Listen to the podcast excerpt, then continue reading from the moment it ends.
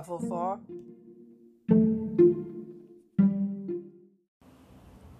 Assim que me vi do lado de fora do salão de baile, saí correndo feito um raio. Atravessei correndo todo o corredor. Passei pelo saguão, pela sala de leitura, pela biblioteca, pela sala de estar e finalmente cheguei à escada. Subi correndo, saltando com muita facilidade de um degrau para o outro, o tempo todo colado à parede. Você está aí, Bruno? Aqui, tô aqui do seu lado. Meu quarto e o quarto da minha avó ficavam no quinto andar. Era uma boa subida, mas não demos de cara com ninguém, pois todo mundo usava o elevador.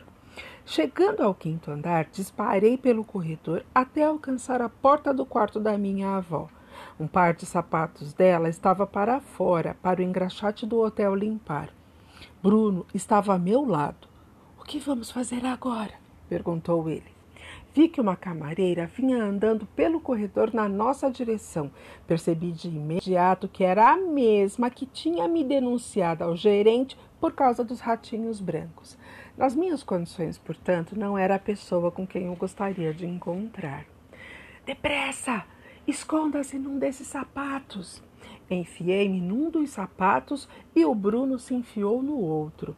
Fiquei esperando a camareira passar mas ela não passou. Quando chegou perto dos sapatos, curvou-se e os apanhou.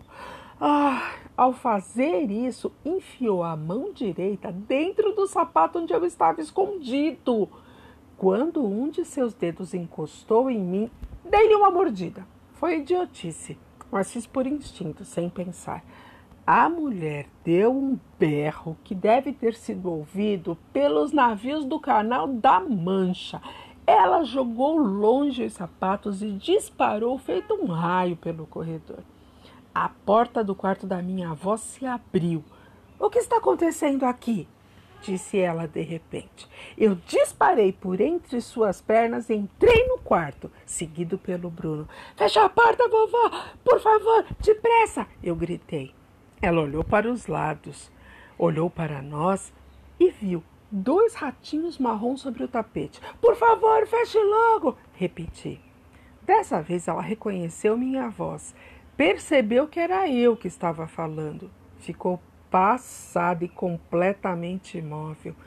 Todas as partes do seu corpo, dedos, mãos e cabeça ficavam duros, como se ela fosse uma estátua de mármore.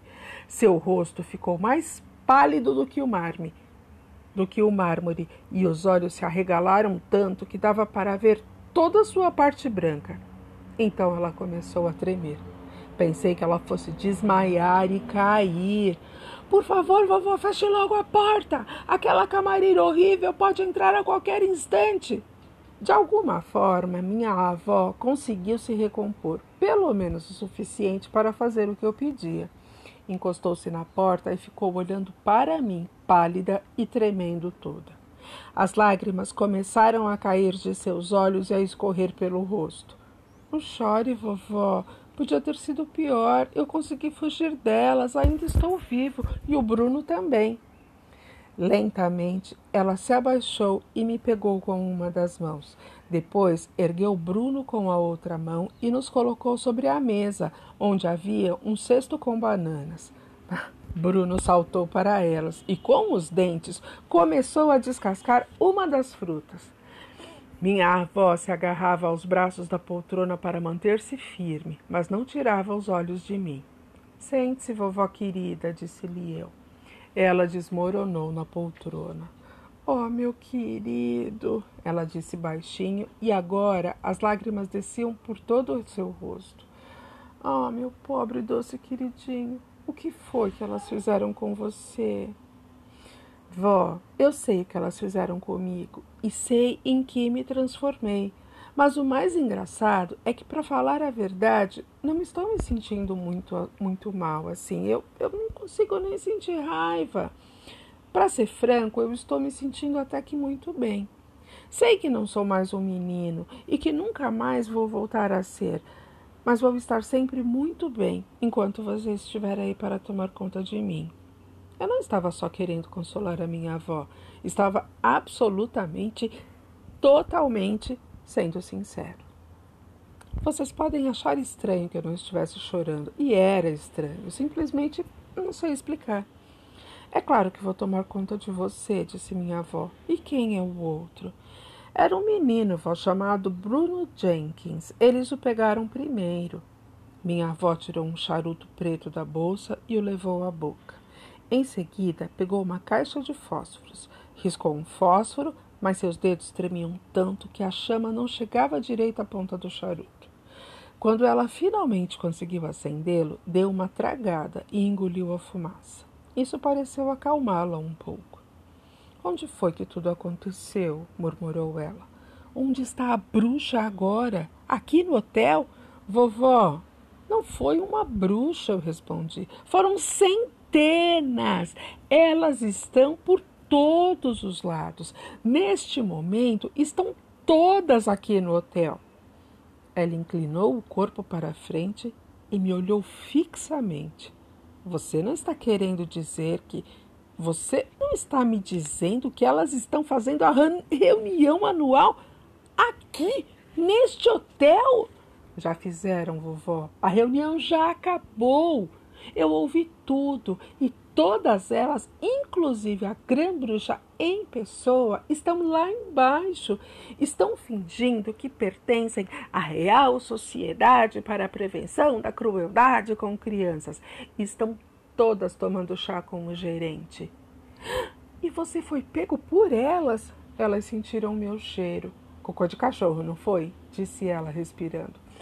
Creio que sim, vovó mas não estava muito forte. Elas quase não conseguiram farejar, pois fazia séculos que eu não tomava banho. Eu sempre disse: criança nunca deveria tomar banho. É um hábito muito perigoso. Concordo plenamente, vovó. Ela fez uma pausa e deu mais uma tragada no charuto. É verdade mesmo que neste momento elas estão todas lá embaixo tomando chá? Não tenho a menor dúvida, vovó. Houve outra pausa. Vi então aquele velho lampejo de excitação voltando lentamente a tomar conta dos olhos da minha avó.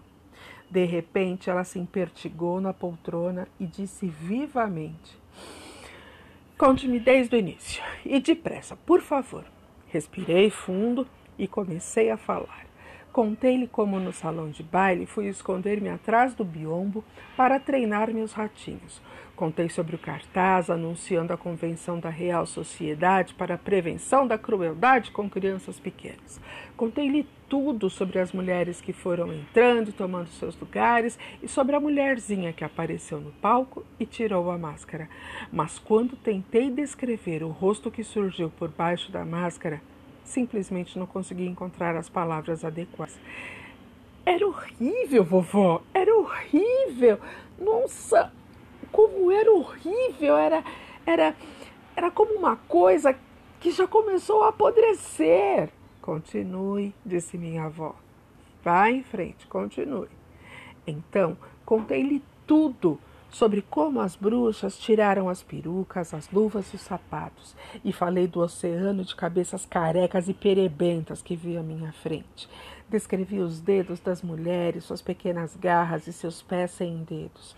Minha avó vinha cada vez mais para frente, de modo que agora estava sentada quase na ponta da poltrona. Suas duas mãos seguravam firmemente o cabo dourado da bengala em que ela sempre se apoiava ao caminhar. Seus olhos não desgrudavam de mim um só instante. Brilhavam como duas estrelas. Então, contei-lhe das faíscas incandescentes lançadas pelos olhos da grã-bruxa e de como elas tinham transformado uma outra bruxa numa nuvem de fumaça. Eu já tinha ouvido falar nisso. Eu já tinha ouvido falar nisso. Ah, minha avó estava apavorada também, mas nunca acreditei muito. Você é a primeira pessoa que, não sendo bruxa, já viu isso acontecer.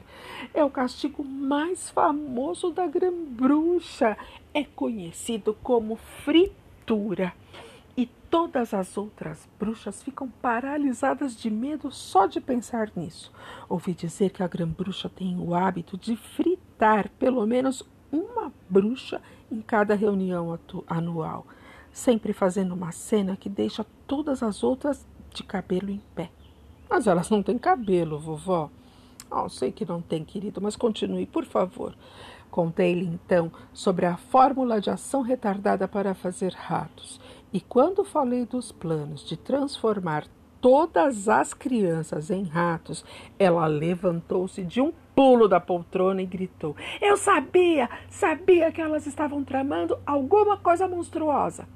Precisamos arranjar um jeito de detê-las, vovó.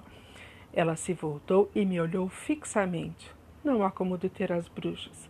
Basta pensar nos poderes terríveis que a grã-bruxa tem só com os olhos. Veja, com aquelas faíscas incandescentes, ela poderia matar qualquer um de nós quando bem entendesse. Você viu com seus próprios olhos, meu querido. Mesmo assim, vovó, temos o dever de impedir que ela transforme todas as crianças da Inglaterra em ratos. Você ainda não contou tudo. E o Bruno? Como foi que elas o pegaram? Contei-lhe então sobre Bruno Jenkins, como ele havia chegado ao salão se transformando em rato. Minha avó olhou para o Bruno, que estava se assim, empanturrando de bananas na cesta. Ele nunca para de comer? Ela perguntou. Nunca. Queria que você me explicasse uma coisa, vovó. Posso tentar, disse ela, tirando-me da mesa e colocando-me no colo. Muito delicadamente, começou a acariciar o pelo macio de minhas costas. Era delicioso. O que você quer me perguntar, meu querido? Bom, o que eu não consegui entender é como eu e o Bruno ainda conseguimos falar e pensar do mesmo jeito que antes. É muito simples, meu bem. O que elas fizeram foi encolhê-lo, dar-lhe quatro pernas e todo esse pelo, mas não foram capazes de transformá-lo num rato 100%. Você ainda é você mesmo em tudo, menos na aparência. Sua mente, seu cérebro, sua voz continuam os mesmos, e ainda bem que é assim.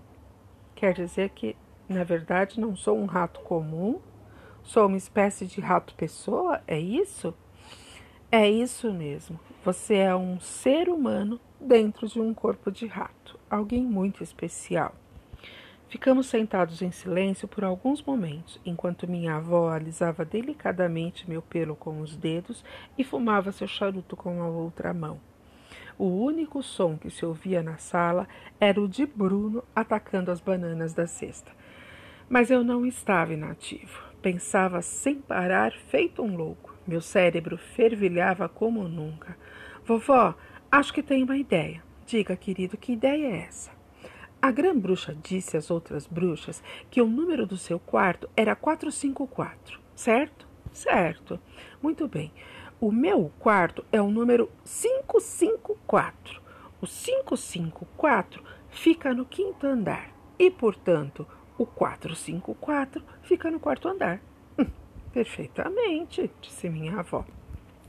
Sendo assim, você não acha que talvez o quarto 454 fique exatamente embaixo do quarto 554? É mais do que provável. Esses hotéis modernos são construídos como caixas de tijolos. Mas e daí, filho? Queria que você me levasse até a sacada do meu quarto para eu dar uma olhada.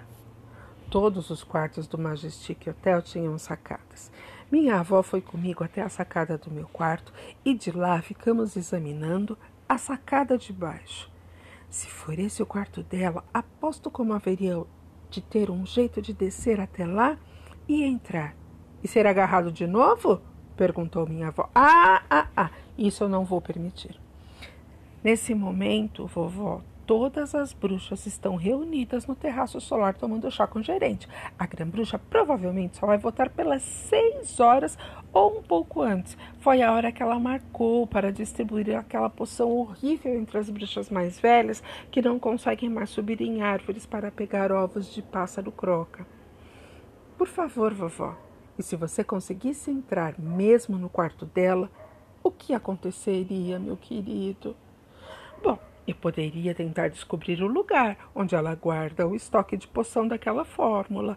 Se conseguisse, roubaria uma garrafinha e traria para cá. E você seria capaz de carregá-la até aqui? Acho que sim, é uma garrafinha bem pequena. Ah, estou achando isso muito perigoso. E o que você faria se conseguisse chegar aqui com essa garrafinha? O que você faria com essa coisa? Hum, bom, uma garrafa é suficiente para 500 pessoas. Pelo menos uma dose dupla para cada uma daquelas bruxas lá embaixo estaria garantida. Poderíamos transformar todas elas em ratos. Minha avó deu um pulo. Estávamos na minha sacada e abaixo de nós abria-se um verdadeiro abismo. Por um triz eu não escapei de sua mão. Cuidado, vovó! Ah, Deus, a sua ideia é fantástica, é incrível. Você é um gênio, querido. Não seria ótimo? É ótimo mesmo. Oh, e ficaríamos livres de todas as bruxas da Inglaterra de uma vez só. Ai, de quebra acabaríamos com a grã bruxa. Vamos tentar, disse eu. Ouça, ouça bem, quase me deixando cair de novo de tanta afobação. Se conseguirmos realizar essa proeza, será o maior dos trunfos de toda a história da bruxaria. Vamos, vovó, temos muito trabalho pela frente, sem dúvida. Só para começar, querido, Suponhamos que você consiga pegar um daqueles vidrinhos. Como é que vai fazer para colocar o líquido na comida delas? Bom, isso a gente resolve depois, vovó. Vamos primeiro tentar conseguir a poção. Como podemos ter certeza de quarto dela fica embaixo do meu? Como podemos? Bom, vamos verificar imediatamente, gritou minha avó. Venha comigo, não há um segundo a perder. Levantando-me na mão, ela saiu voando do quarto para o corredor, martelando a bengala no tapete a cada passo. Descemos um lance de escada e chegamos ao quarto andar. Nas portas dos dois lados do corredor, os números dos quartos estavam pintados em dourado. Aqui está, gritou minha avó, número 454. Ela forçou de leve a porta, que obviamente estava trancada.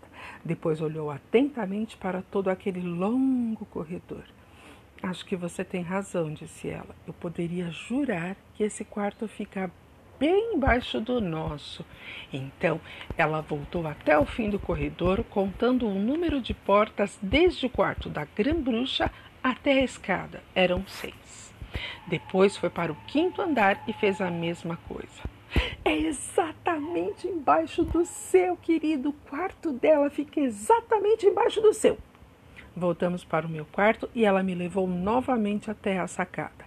A sacada de baixo é mesmo do quarto dela, disse minha avó. E melhor ainda, a porta que dá para o quarto está escancarada. Como é que você pretende descer até lá? Não sei ainda, vovó. Nossos quartos ficavam na frente do hotel e davam para a praia e para o mar. Lá embaixo, a dezenas de metros, havia uma grade de ferro com as extremidades pontiagudas. Já sei! gritou minha avó. Sempre me levando na mão, ela correu até seu quarto e começou a remexer a gaveta da cômoda. Tirou um novelo de lã azul, uma das pontas estava ligada a algumas agulhas e a uma meia quase pronta que ela estava tricotando para mim. Perfeito! Vou colocá-lo dentro desta meia e descê-lo até a sacada da grã-bruxa. Mas não podemos perder um minuto. A qualquer momento, aquele monstro pode voltar ao quarto.